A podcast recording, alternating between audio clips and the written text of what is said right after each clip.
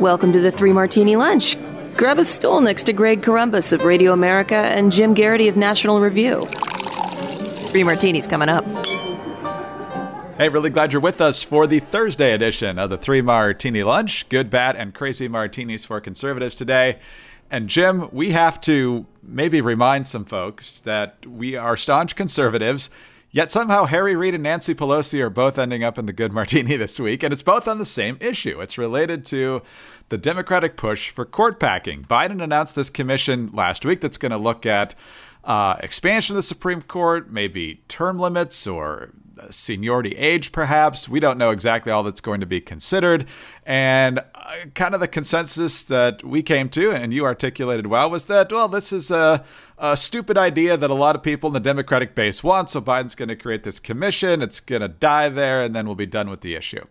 Well, that memo didn't get to three members of the House Democratic Caucus, including the House Judiciary Committee Chairman, Jerry Nadler, Hank Johnson of Georgia, who is most famous for back during the Bush administration asking military leaders if Guam was going to tip over if they had too many uh, uh, ships there. So look it up. It really happened.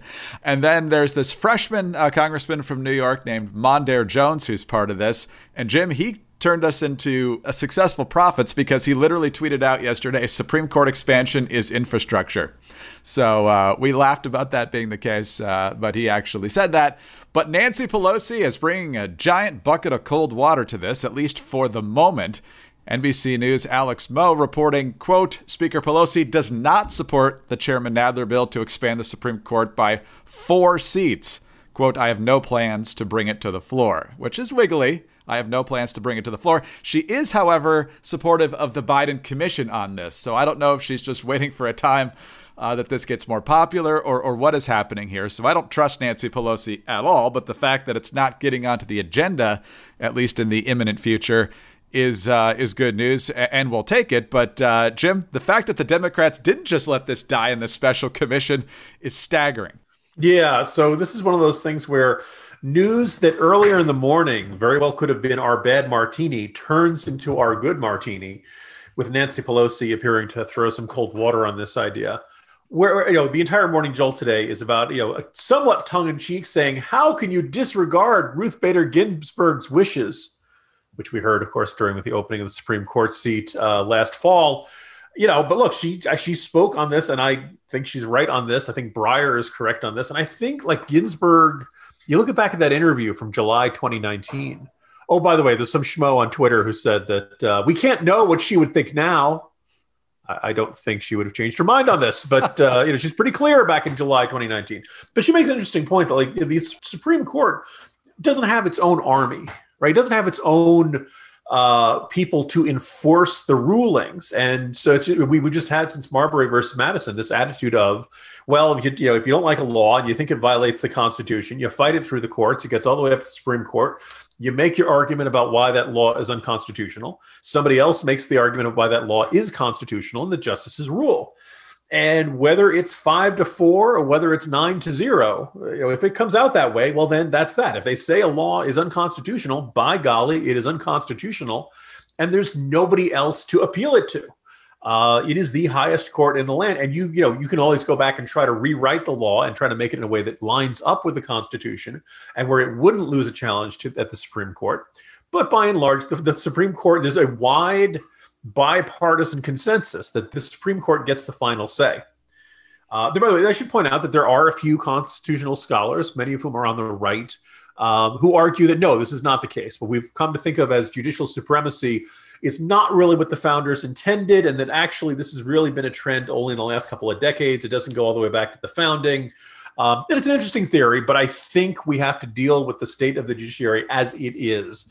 We cannot really deal with, well, if we had taken this different course back in the 1800s, it would have changed. completely. Well, the Supreme Court is what the Supreme Court is today, which, by the way, is the way everybody left, right, and center needs to think about these things. But it's conceivable someday we will have a president or a majority in Congress where, you know, this Supreme Court says, nope, sorry, that law you want you just enacted is unconstitutional. It violates First Amendment, Second Amendment, you know, any, any one of those things, Fourth Amendment, and the president or the Congress could say, you know what, we don't think you decided this correctly. I'm ignoring you. What are you going to do about it? right? And the only thing that would be able to overcome one of the branches of government just kind of giving the middle finger and deciding to uh, ignore the checks and balances in the Constitution? Are the other two branches of government teaming up to over deal with that other branch, or the American people saying, no, that is a violation of your oath? You took an oath to preserve, protect, and defend the Constitution. And if some president or Congress said, yeah, I don't care what the Supreme Court says, I'm going to keep this law in place. Uh, that would create a constitutional crisis, and that would be a violation of the oath, and that person probably should be removed from office at the first opportunity. Um, but what what Ruth Bader Ginsburg lays out there is like this widespread public faith that the Supreme Court, even if you don't always like their decisions, is legitimate and it is fair and it does give everybody a fair hearing. And then when it rules, it has the final say. That's the only thing keeping our system going. Right? That is the basis of the consent of the governed. And if you add four justices based on the here the important principle of we want to win more, then it undermines everybody's faith in the system and it turns the Supreme Court into this uh, just a bunch of partisan knuckleheads who are trying to do this. And oh, by the way, then the next side's going to do it. And as I said yesterday, eventually you have to start holding Supreme Court hearings in the uh, in the basketball arena in downtown DC because they can add so many justices. I am glad that Nancy Pelosi has said we're not going ahead with this and this is going nowhere. I do find it kind of almost comically fascinating that they the Democrats have now managed to get the worst of both worlds. And you kind of wonder, do they talk to each other? I mean, if you're if you're Jerry Nadler, don't you feel a certain obligation to say, uh, "Oh, wait, Nancy, uh, Madam Speaker, we're we're gonna we want to uh, introduce legislation to do this," and give her a heads up, let her weigh in because she would say, "No, don't do this." You know, Biden has announced his commission. Let's see what they say. If they give it the thumbs up, fine. If they don't, this is going to go nowhere. And I myself don't think this is a good idea. Now, Democrats have created a situation where they announced it. And folks on the right will be justifiably up in arms about that, as seeing we finally have a right centered, uh, a, a right of center Supreme Court majority. And now they want to blow up the Supreme Court and add, you know, get up to, to many more justices just so that their side can keep winning. They're always changing the rules. They never agree to anything. They can't be worked with. this, this is just going to pour gasoline on the fire on angry conservatives across the country.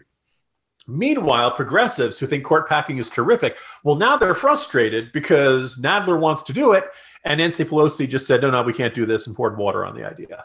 They really, I think, are getting the worst of both worlds by this, and all of it could have been avoided with just a little bit of better communication to each other. But uh, I guess it's just not their thing, Greg.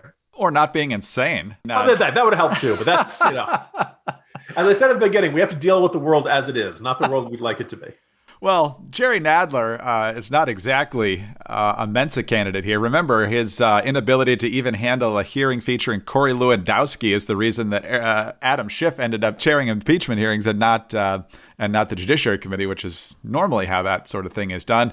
But uh, you, you know, you mentioned Ruth Bader Ginsburg. I don't look at it as, oh, you should really listen to Ruth Bader Ginsburg and her wisdom on this issue. Although she does have a pretty good argument, it's more along the lines of Dude, even Ruth Bader Ginsburg, who's a partisan activist justice who happens to still have a little institutional respect, uh, thinks this is a terrible idea. Look how insanely far off the mainstream you are. People talk about the friendship between Ginsburg and uh, the late Justice Antonin Scalia. And I think some of that was, you know, based people like, oh my goodness, they disagree on so many of their decisions. How could they be friends? And part of it is that, you know, your political decisions and your views aren't the the, the end all and be all of everything in the whole wide world.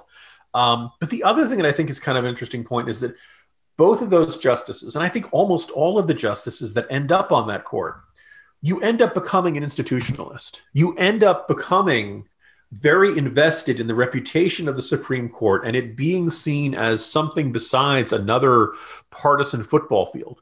Uh, something beyond will to power. And, and we can argue about whether the, the mystique of the Supreme Court can get overstated and they are not, you know, coming down from the mountain with two stone tablets. And, you know, like we, we can argue about whether they really uh, deserve this, but they recognize that in our constitutional system, uh, the court has something very special, and that if you get too partisan, it ends up losing that. And that's what Ginsburg said. And I kind of feel like, um, you know, if you're wondering why, like, would Breyer like to see more progressive-minded justices out there? Sure, but he doesn't want to do it if you have to blow up the court's reputation along the way. And he, you know, he can recognize there is a bigger principle than I want what I want when I want it.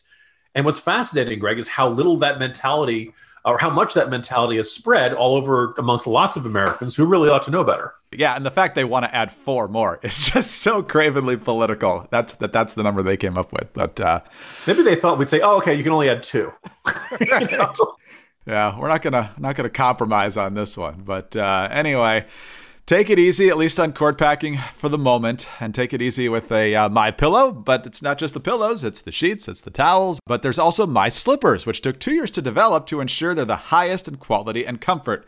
And right now, three Martini Lunch listeners can get 40% off on My Slippers with the promo code Martini when you go to mypillow.com. My Slippers are durable. You can wear them all day, indoors, outdoors. They are beautiful leather suede with cozy faux fur linings and a sole perfectly suited for indoors or outdoors. They have moccasin or slip on style. They're available in a variety of colors, and they have a 60 day money back guarantee with a one year limited warranty. I just love these things. I wear them all the time. Three tier cushioning system. My pillow patented fill. The same stuff from the pillows goes into the into the uh, cushion. There's also a comfort memory foam and then the patented impact gel which is actually made from soybeans which is kind of interesting. For a limited time my pillow offering 40% off my slippers. Go to mypillow.com and click on the radio listener square. Enter the promo code martini or call 800-874-0104 and hey while you're there take advantage of the deep discounts on all my pillow products including the giza dream bed sheets the my pillow mattress topper and the my pillow towel sets. You can only save 40% on the new my slippers though with promo code martini. So call 800 874 0104 or visit mypillow.com today. All right, Jim. As most folks probably know, uh, FDA and CDC putting a pause on the Johnson & Johnson COVID vaccine. A couple of days ago, yesterday, they had their meeting on this. Uh, they did not agree to uh, reactivate and, and, and remove that pause. Now, some folks are saying at least seven to 10 days before that happens. The impact on vaccine trust for Johnson & Johnson has been pretty immediate though. YouGov out with a new poll showing that Moderna and Pfizer pretty much have the same uh, trust. It's 59 to 18 for Moderna, 58 to 19 for Pfizer. Before the pause, Johnson & Johnson was 52% positive, 26% not uh, confident, and now it's underwater a little bit. 37% have confidence in the J&J vaccine, 39 percent negative. Now, it makes sense that it would be lower than the other two because the efficacy rate is lower. But uh, clearly, uh, the move uh, by the FDA to put the pause on this over those blood clot concerns has had an immediate impact. Yeah, first of all, we should point out the efficacy rate for Johnson & Johnson is lower, but it doesn't mean it's less safe right? I mean, the, the idea is that you know there's slightly less odds of preventing an infection. The, the Johnson and Johnson vaccine, it, you know, the good news is is that even if it doesn't, you know, prevent you from getting infected at all or anything noticeable, um, it's still got a really good chances of preventing hospitalization and really, really good chances of preventing death. And that's really what we want to prevent here. If you if you catch COVID nineteen and you're in bed for a couple of days and you feel sick, well, that, that's bad. But you know that's no different from a usual flu. Lots of people have that you rebound, you're fine, and you go back to your life as normal. Um, eh, we're a little more worried about you know long haulers, so the idea that you have some symptoms that linger long after the initial infection. Um, but Johnson and Johnson should be perfectly effective for all those for all of that. When this when the FDA made this decision earlier this week, there was a certain argument that said. Um, Jim, Greg, all you guys, all you guys are, are over panicking about this. You're you're overreacting the FDA's decision to pause using the Johnson and Johnson vaccine isn't going to hurt public confidence in the vaccine. It's going to enhance it. People are going to believe, oh, okay, the FDA is careful about this. The FDA isn't going to uh, wave its hands or poo-poo any concerns about potential side effects or uh, significantly, you know, uh, harmful side effects like these blood clots. This is going to, you know, not, you know, hurt public confidence. It's going to enhance it. Just you wait and see well, this poll does not point things in the right direction. This points to the idea of the Johnson and Johnson vaccine is, you know, now it's actually kind of underwater a little bit. Uh, I think it's very interesting that the number of people who didn't know struck me as the most reasonable alteration in your opinion. If you're like, yeah, before I thought, was, thought it was safe, and now they're reviewing it, and it's going to take a couple of days to use this uh, to do this review. They're not giving people the shots for a while. I, I don't know. That's true. That only went from 22 to 24. It's kind of interesting. It was the the dramatic drop in you know people who thought it was very or somewhat safe from 52 to 37, and uh, you know a, a comparable jump in the very or somewhat unsafe from 26% to 39%. The FDA is supposed to make a decision. They initially said over a couple of days. Now, I understand they had their meeting yesterday and it did not it, was not near universal consensus of yeah this is nothing this is probably coincidental we can reapprove this thing really fast it's Thursday. We'll see if news comes Friday. We'll see if news comes the Monday after that. It's possible this pause extends even longer. And my suspicion is that the longer it goes, the less likely it is the public is going to say, oh, yeah, this is a fine, fine vaccine. And you might be like, well, look, we still have these other ones. That's fine. Yes, but let's remember the Johnson & Johnson vaccine is the one that doesn't need to be refrigerated as much, which makes it easier to ship, easier to take around. It's going to be much easier to provide to the third world. And those folks need to be vaccinated too. And – it's the one that you only need one shot. So a lot of people were saying that for any population, like say homeless people, they may be able to come back in three weeks. They may not come back in four in three or four weeks. They, you, this, there's an obvious reason. If you have some reason to think somebody may not be as uh, uh, reliable or, or, guaranteed to come back and get that second shot when they should, well, then the Johnson and Johnson vaccine is exactly the one you want, and that doesn't appear to be one that's going to be available for a stretch. Now, the other thing which is very interesting is that let's say yeah, we, we discussed earlier in the week the possibility of this is a reaction to the blood clots could very well be caused by uh, birth control pills. The blood clots could be maybe it's a combination of you have the Johnson Johnson vaccine and birth control pills, or something like that. It is interesting that none of these reports of blood clots have occurred in men. So you'd like to think, well, if nothing else, we can at least start keeping giving them to men, and that will free up other vaccines to use for women where we don't have these sorts of, of concerns. Uh, doesn't appear to be the case here, Greg. And my suspicion is that the Johnson and Johnson vaccine really will not ever recover from this concern. Uh, and and my, you know, I, I, could I could insert a Jets joke here, but it's almost too frustrating to, to put that in here. Um, we have a, a, vaccine that is, I, I periodically use the phrase perfectly safe. And somebody says, Jim, it's not perfectly safe. Okay. 999,999 and a million uh, perfectly safe. And we're not going to use it because of excessively overcautious FDA officials obviously frustrating, Jim. I think the the one bit of good news we've seen in the last uh, 24 to 48 hours is that Pfizer, I think it was, that's going to bump up their production even more.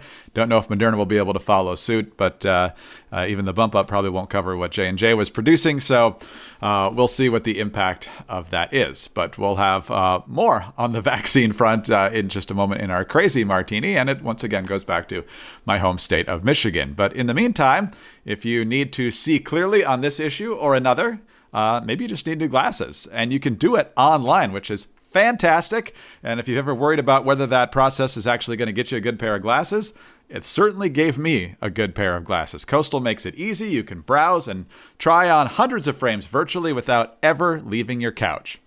At coastal.com, you can get prescription glasses starting at $9 with free shipping and 60 day risk free returns. Plus, they have the most advanced virtual try on technology that you will find anywhere. You can turn your frames into sunglasses by testing out colored lens tints. Or you can finally see what a cat eye or aviator would really look like on your face right on your phone.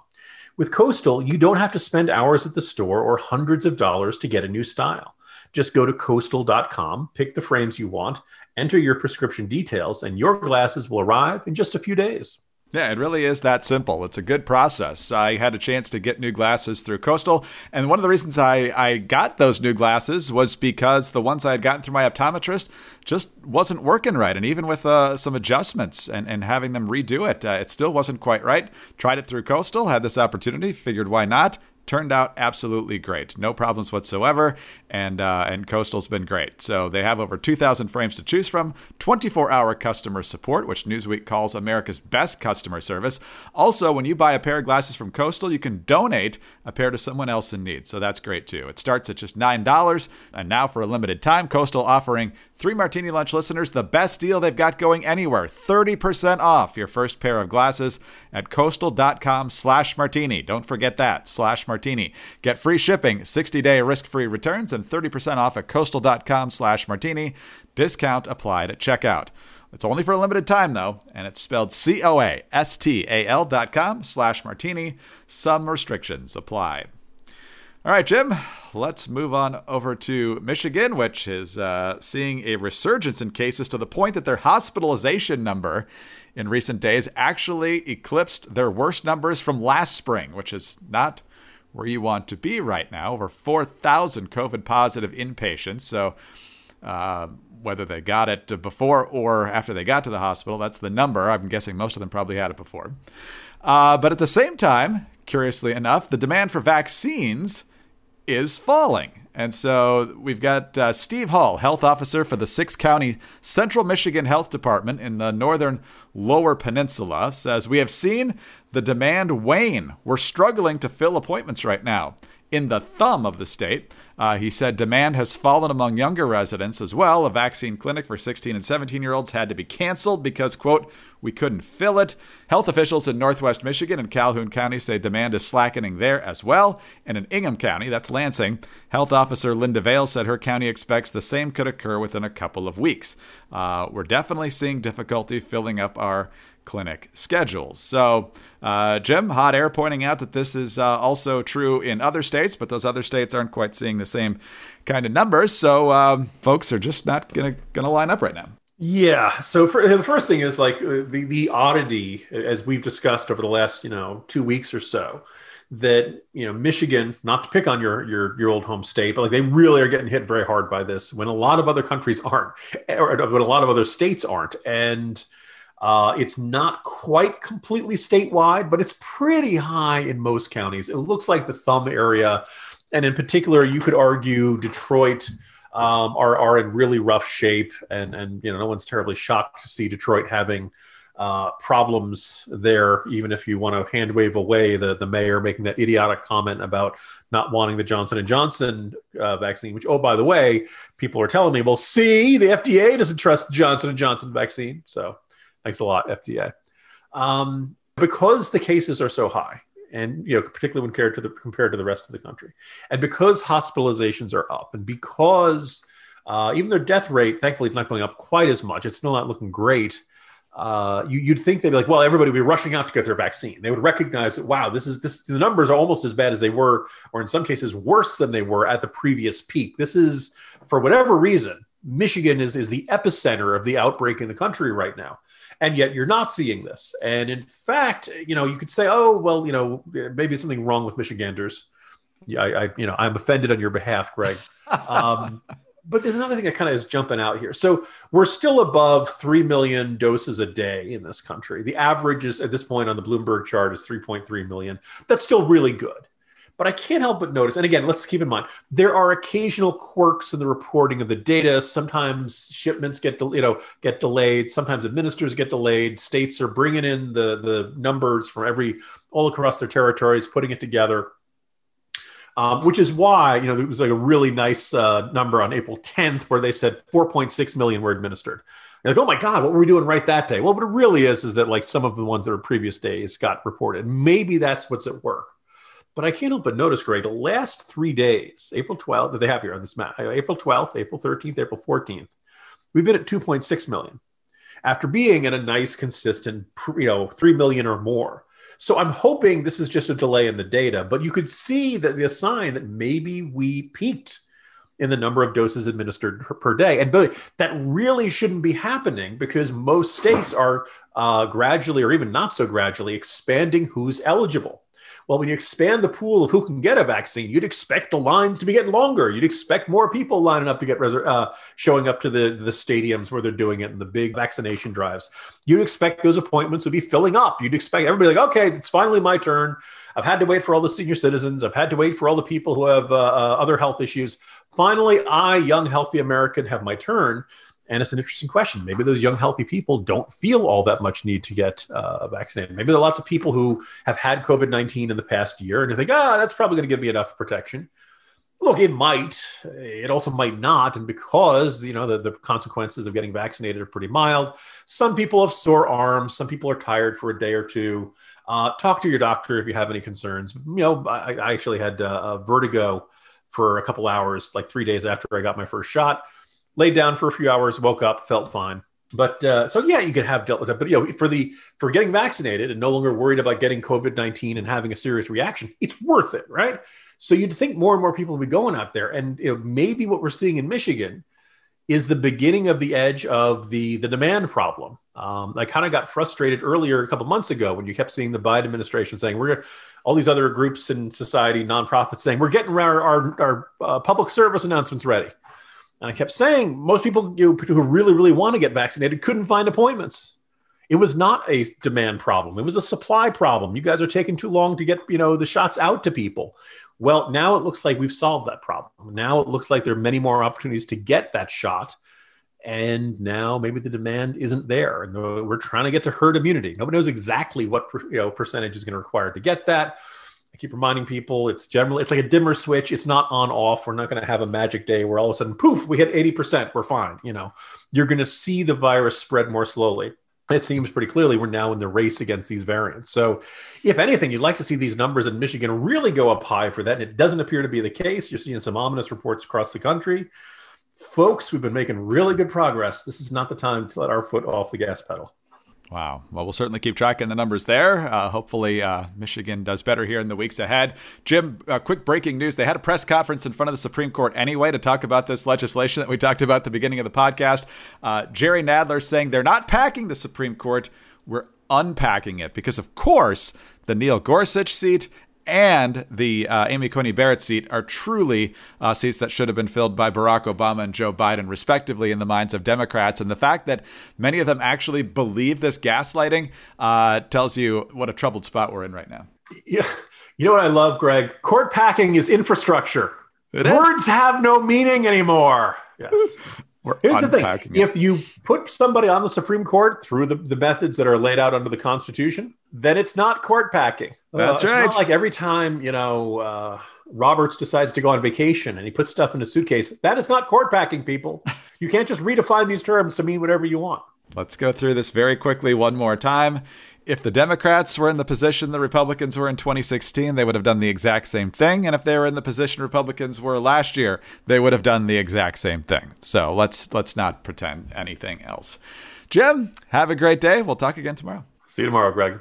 Jim Geraghty, National Review. I'm Greg Corombos, Radio America. Thanks for being with us today.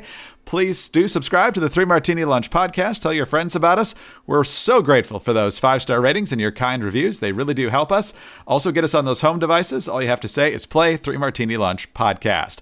Follow us on Twitter. He's at Jim Geraghty. I'm at Dateline underscore DC. Have a great Thursday, and please join us Friday for the next Three Martini Lunch. There is so much going on in the news. The crisis at the southern border continues, the trial of Derek Chauvin has officially started, and the cargo ship stuck in the Suez Canal has finally been freed. Hey, it's the Chicks from the Chicks on the Right podcast. Download and subscribe to our daily podcast to hear us pick apart and pick on the news of the day.